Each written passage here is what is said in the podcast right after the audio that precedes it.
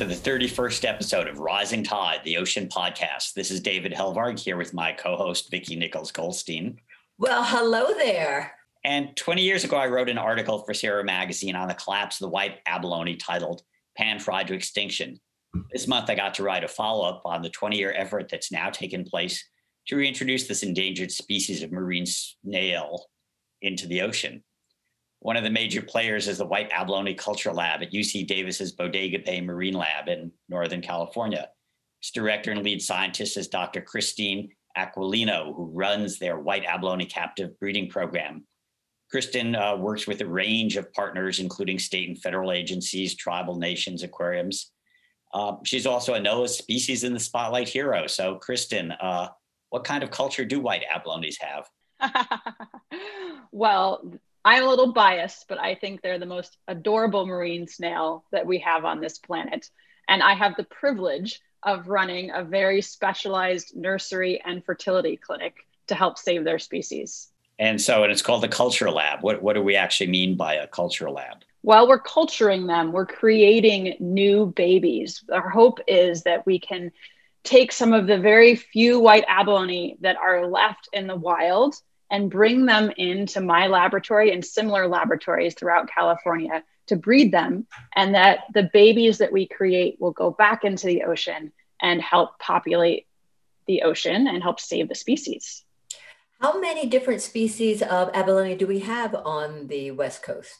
We have seven species of abalone on the west coast of North America. Most of them have been heavily overfished, and many of them are imperiled. So we are doing a lot to save the white abalone. There are also breeding programs and restoration programs going on for many of the other species on the west coast of North America. Because we've been eating abalone a long time. I mean, there's, I mean, not as long as they've been around. They've been around for 100 million years. Their fragments are found in rocks. Uh, native Californians were, you know, eating them 10,000 years ago at least. And their shells are found in their middens. But it's really only the last century that we've really sort of pounded them down, pounded and pan fried them. What what happened? Well, people developed a taste for these animals. Um, people have always had a taste for these animals. I maybe I should start by saying that people have had a really strong interaction with abalone for as long as people and abalone have existed in the same place together. Native people have cultures, traditions, origin stories that revolve around abalone people tend to really connect to these animals. They're really special and they're really delicious.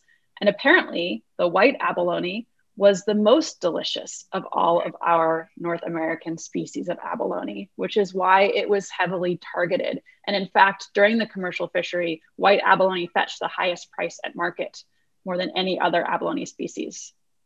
When we look at the abalone shells, how can you tell the difference between a white and the other six species? This is a great question. So the other species have names like pink abalone and green abalone and red abalone. And sometimes that's deceptive because their shell color does not always align with the color in their common name. We often look at the shell shape to tell what species they are. Abalone have a series of holes on the top of their shells called respiratory pores. Water goes through those holes to go over their gills and help them respire. And that's also where they release gametes, eggs and sperm, and their feces. And how many of those holes are open can help us tell what species it is as well. We think that white abalone are called white abalone because the pearl of their shell is relatively white compared to other species of abalone, and because their tissue, their soft tissue, is more light colored than some of the other abalone species. When you come across an abalone in the ocean, it looks a lot like a rock or a muppet, as I like to say, because it can be completely covered with sponges and worms and clams and algae, all sorts of things that make it almost indistinguishable from the rest of the substrate around it. But if you come across a white abalone in the wild, because of that white tissue, that's just peeking through those respiratory pores, you might see a series of four to five little round white circles. And that might let you know that that's an abalone there as opposed to the rock next to it.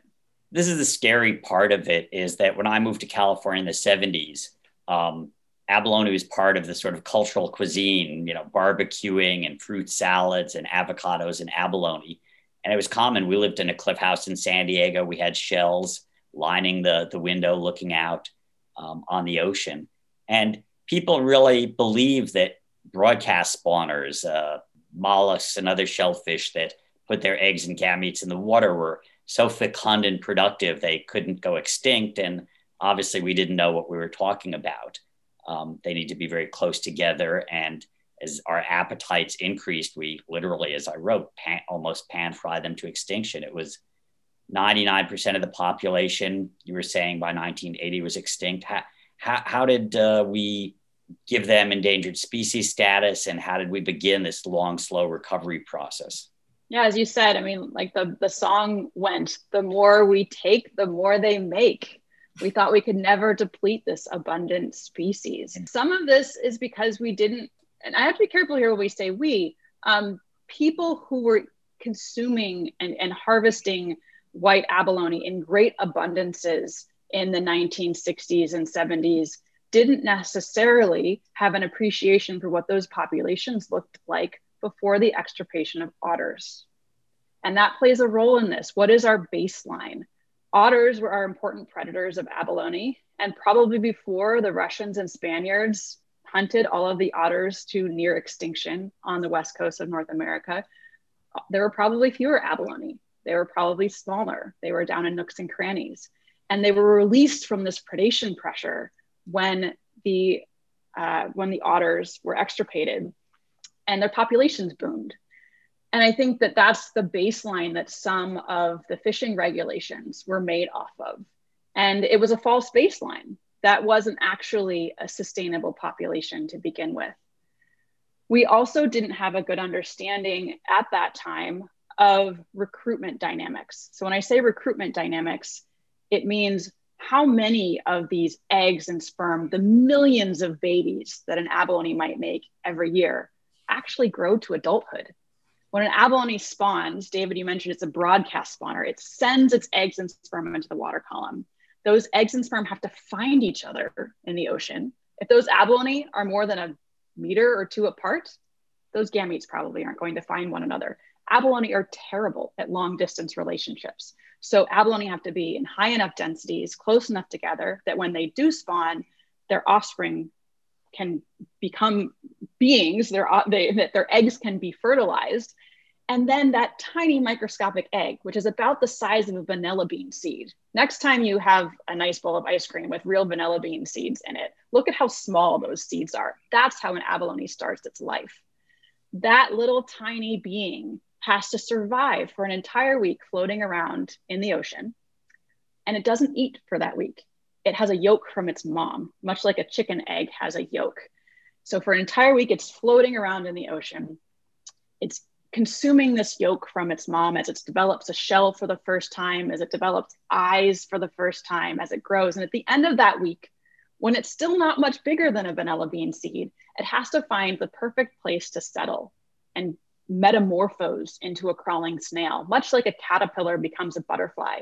An abalone in the first week of life becomes goes from something that swims and doesn't eat to something that crawls and eats for the first time. That's an incredibly energetically costly performance that it has to go through with just yolk from mom. And very few of these animals are going to survive that transition. Some of them are going to get washed offshore. Many of them are going to get eaten by fish or other predators. And even once they settle, they have a lot to contend with before they become big enough to reproduce on their own. So, despite the fact that they're spewing millions of eggs and sperm into the water column, perhaps annually, very few of those animals are going to make it to adulthood. And that science is something that I don't think we had a good understanding of when we were fishing these animals as heavily as we were. So, they were declared extinct are not extinct, but they they came. They're on. not extinct. That is a very important distinction.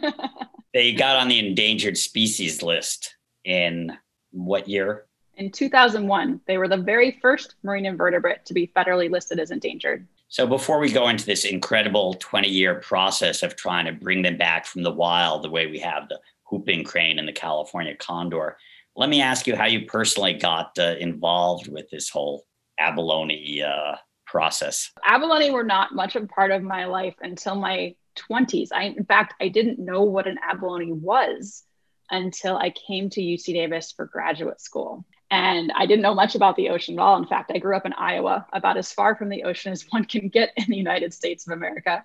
Despite trips to the beach for vacations growing up, um, I, I didn't know a lot about what, what lied beneath the sea.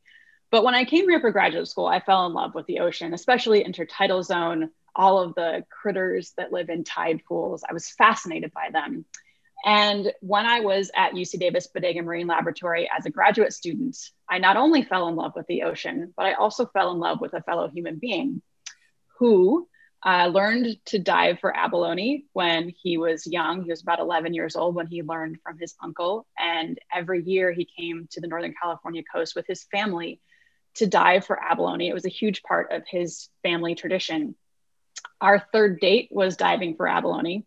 Um, I guess I should even back up and say that we met scuba diving to survey red abalone populations on the Northern California coast with the California Department of Fish and Wildlife. And yes, our third date was was free diving for abalone. My engagement ring, which I still wear years after marriage, is an abalone pearl. And we couldn't wait to teach our kids to dive one day. So you've had a was, successful spawning event. That's right. Um, we have two children, and it's really interesting. So my David, you mentioned people having abalone shells just strewn about their yards as decoration because there were so many of them. My family is the same way. We we have these shells that have been collected for generations and we have displayed them in our yard and, and around our house. In fact, during our wedding, we our, our guest blessed abalone shells for us and, and gave us wishes via abalone shells on our wedding day. And many of these shells have become playthings of my six year old. And she has her own abalone farm at home with these shells, just like mom.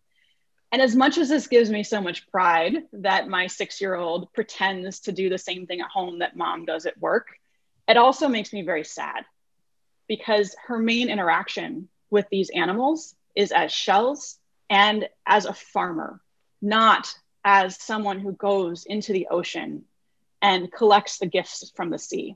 And I really want to make sure that this more um, I really want to make sure that she still has that strong connection with the ocean, that we can restore these populations to a place where our kids and grandkids can interact with these animals in their natural habitat.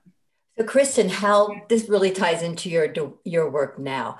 Um, so, given that you're devoted your life to your work, how successful is this effort to grow them in a lab, get them to the point where they can go back into the ocean? Um, what are we looking like um, at success rates? I'm going to start at the beginning because it's interesting. When white abalone were first listed on the ESA list, the mm-hmm. endangered species list in the US, we thought they'd be a relatively easy species to save. Not only are there abalone on every continent except for Antarctica, there are also abalone farms on every continent except for Antarctica. We know how to make lots of them in a laboratory or aquaculture setting. So we thought that if we took 20 or 30 of these animals from the ocean, from the remnant population, put them in a breeding facility, we'd be able to make millions of babies easily and put them back out into the wild. We thought the most challenging thing was to figure out how to get them back out in the wild. And in fact, this, this view of how this program would go um, very much manifested itself in the early, early years of the program. So in 2001, and in, in the year, sorry, in the year 2000, we collected about 20 of these remnant animals from the ocean, brought them into a facility in Southern California, spawned them, and created over 100,000 juveniles. Considering there are only a few thousand white abalone left in the wild, this was incredibly successful. Unfortunately, when those animals were about a year old, 95% of them died from disease. The disease is called withering syndrome. And at the time, we knew this disease existed, in abalone populations on the west coast of North America, but we didn't know how badly it affected white abalone, and there was nothing we could do about it. The things that really helped bring this program to where it is now is a better understanding of this disease.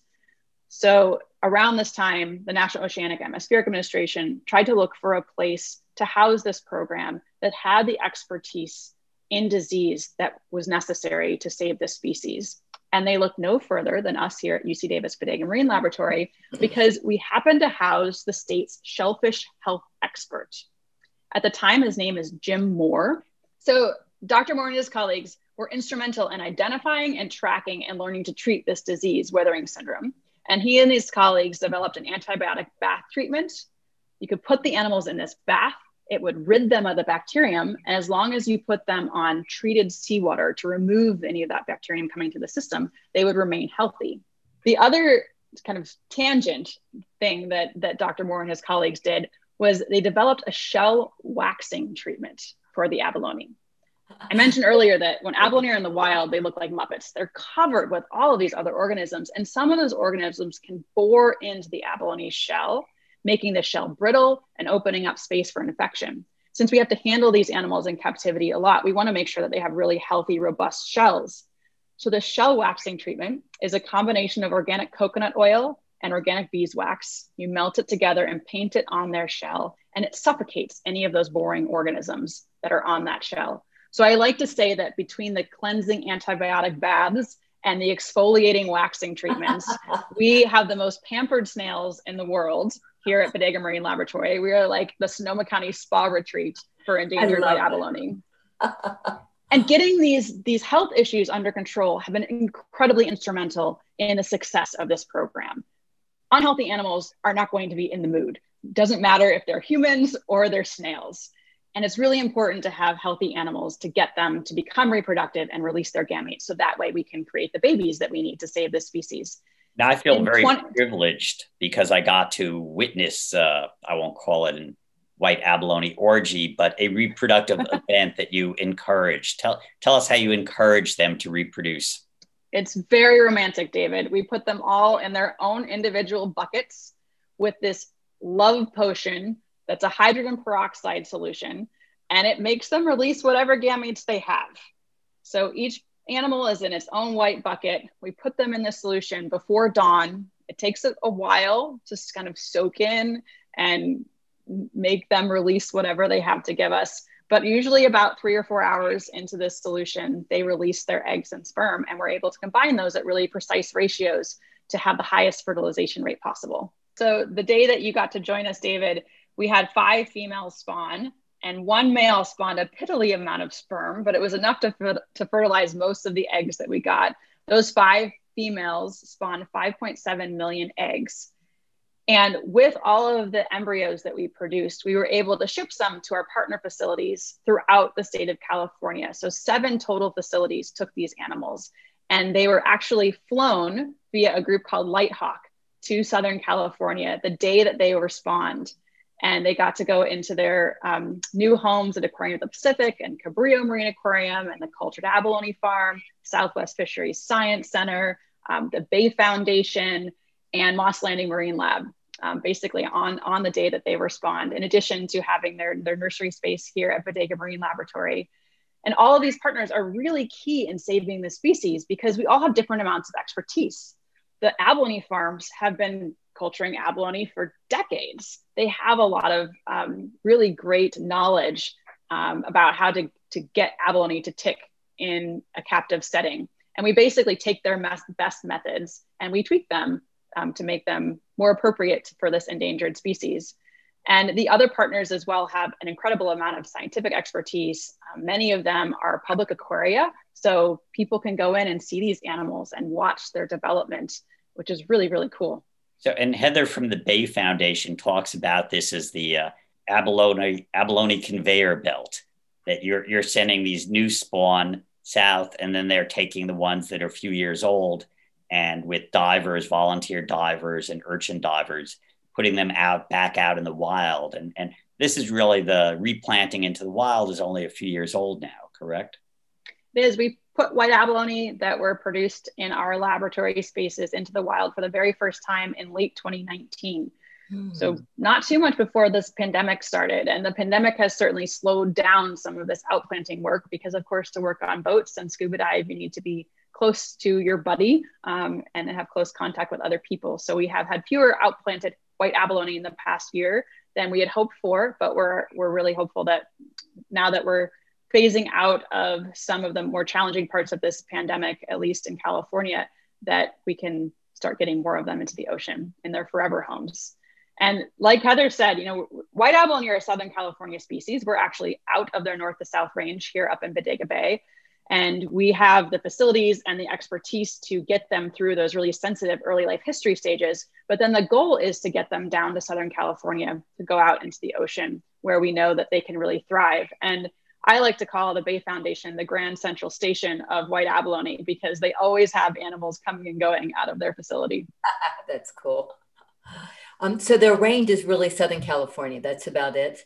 And Down how- into Baja as well. Okay, super. So it has some. Do you have any Mexico or Mexican partners um, that you work with as well as the California we, sites? We do. Yes, we work with CICESE in Ensenada, and they have some of our white abalone as well.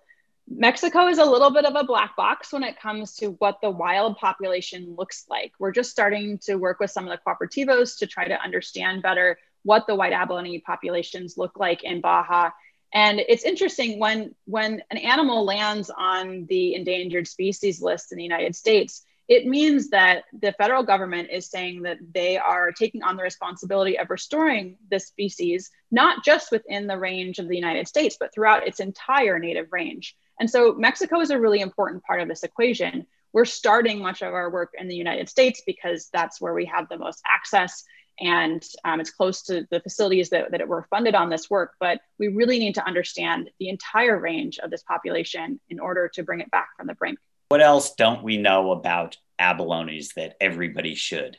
Ooh, um, one thing that I find really fascinating is that abalone don't have a blood clotting mechanism. They're kind of like human hemophiliacs. So we have to be very careful when we harvest them or when we handle them in the lab, not to cut them at all because it could cause them to bleed out and die. Mm, wow. Wow. Between that, between that and human appetite, it's amazing they're still with us. and otters, those voracious marine weasels, they're after them also. Yes, and the, those those shady octopus, those are the toughest ones. I think that there's some of these other predators are easier to perhaps control or to protect them from when we put them out in the wild, but it's it's hard to to manage an octopus we know ocean acidification makes it harder for shell forming critters of all kinds. So, sort of, you're both reintroducing the white abalone, but also into an ocean that's changing. And how do you adapt for that? Yeah, the abalone that we're putting out in the wild are going into a very different ocean than the, their parents and grandparents experienced. What can we do about that? In some ways, saving white abalone is a numbers game. We need to get as many of them out there as quickly as possible to save the species because they are so close to the brink. But as we do that, we're also trying to understand how we can make sure that these animals thrive in the upcoming decades when we know the ocean is going to continue to change. So I have colleagues that I work with, including Dr. Dan Swezey, who's the lead scientist at the Cultured Abalone Farm. And we're trying to understand better how climate change might impact these animals. Maybe there's things that we can do both in how we raise them in the lab here and in who their parents are in order to prepare them better for this changing ocean. Maybe there are certain, you know, attributes that we can identify in abalone that make them more resilient to climate change. And maybe those are things we want to target. So tell us about what they eat in the in the wild and how that habitat is changing, and maybe there might be a connection to sea otters on this story. Sure. Um, everyone loves an otter story, right? um, talk about the charismatic critters of the sea. So abalone eat algae. They love seaweed. They love giant kelp. Uh, abalone in our lab mostly eat giant kelp, but we also feed them other things because just like my six-year-old who would prefer to eat sweets all the time, giant kelp is a little bit like a sweet to an abalone. It's delicious, but doesn't have a lot of nutrients or all of the nutrients that they need. So just like I try to sneak some greens to my kids, um, I also sneak some red algae to my abalone. We use a red algae called dulse. Um, you can buy it at a, at a health food store. It's really high in protein, and that's something that might help them grow a little better. We're also just starting to learn a little bit more about the nutritional needs of abalone, especially for getting them to become reproductive. We think that lipids are a really important part of their diet, that in the wild, they're probably eating a lot of diatoms and other kinds of microfilms that cover the surface of the rocks that they live on, in addition to the macroalgal seaweed that um, we think about when we go through a kelp forest. We also think that white abalone in particular might rely on a lot of drift algae, algae that actually becomes dislodged from the substrate because white abalone are so deep compared to the other abalone species, and we often find them on these sand rock interfaces that are known to collect drift kelp. Um, we think that that might be a really important part of their diet. Um, and oh, you wanted me to relate to otters. I didn't right. do that. um, I mean, ultimately, we we care about restoring ecosystems, not just restoring a species. Our our entire ocean health is is imperiled right now. Um, we have sea star wasting disease. We have lots and lots of animals that have been overfished. We've had these warm water blobs and El Ninos that have really decimated populations. Harmful algal blooms are a really big challenge. And because of that, and because of a lot of human influence, these ecosystems are out of balance and out of whack. It's kind of funny because there, there are some people who say, like, well, what, what does it mean that both otters and abalone are listed as endangered? How can you save both of them? Isn't that a conflict if one eats the other one? And it isn't at all. There actually have been studies that have shown that when both abalone and otters are present, abalone populations are healthier than when otters are absent. Because when you have a complete ecosystem, you have all the functions of that ecosystem in one place. And that's really, really important. So, abalone, absolutely, we need to restore.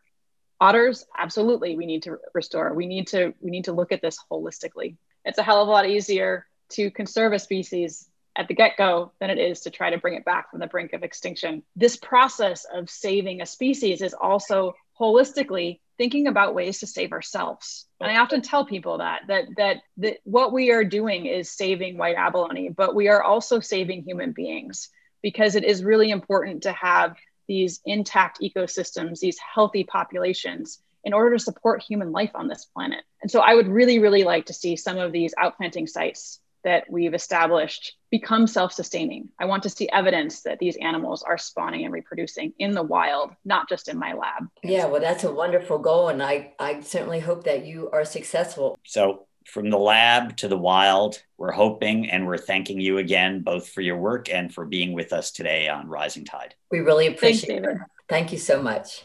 Thank you. Rising Tide is a production of Blue Frontier with host David Helvarg and support from Natasha Benjamin, Ellie Curlow, and myself, Vicki Nichols Goldstein. Rising Tide's editing services and additional technical support are provided by Studio Kate May of San Diego, California. The theme song is written and performed by Ethan Kenbard. You can find Rising Tide, the Ocean Podcast, at www.bluefront.org or download it anytime from Apple, Google, or Spotify. Off in the salty ocean, off where the waves roll free. The sparkling water rises, then crashes to the sea. Out amongst the breakers, you'll have no need to fear. It's true, it's the blue frontier. Dear, dear. Off in the salty ocean off to the blue frontier. Sparky, come here, buddy. Sparky! There you are. Good boy, Sparky.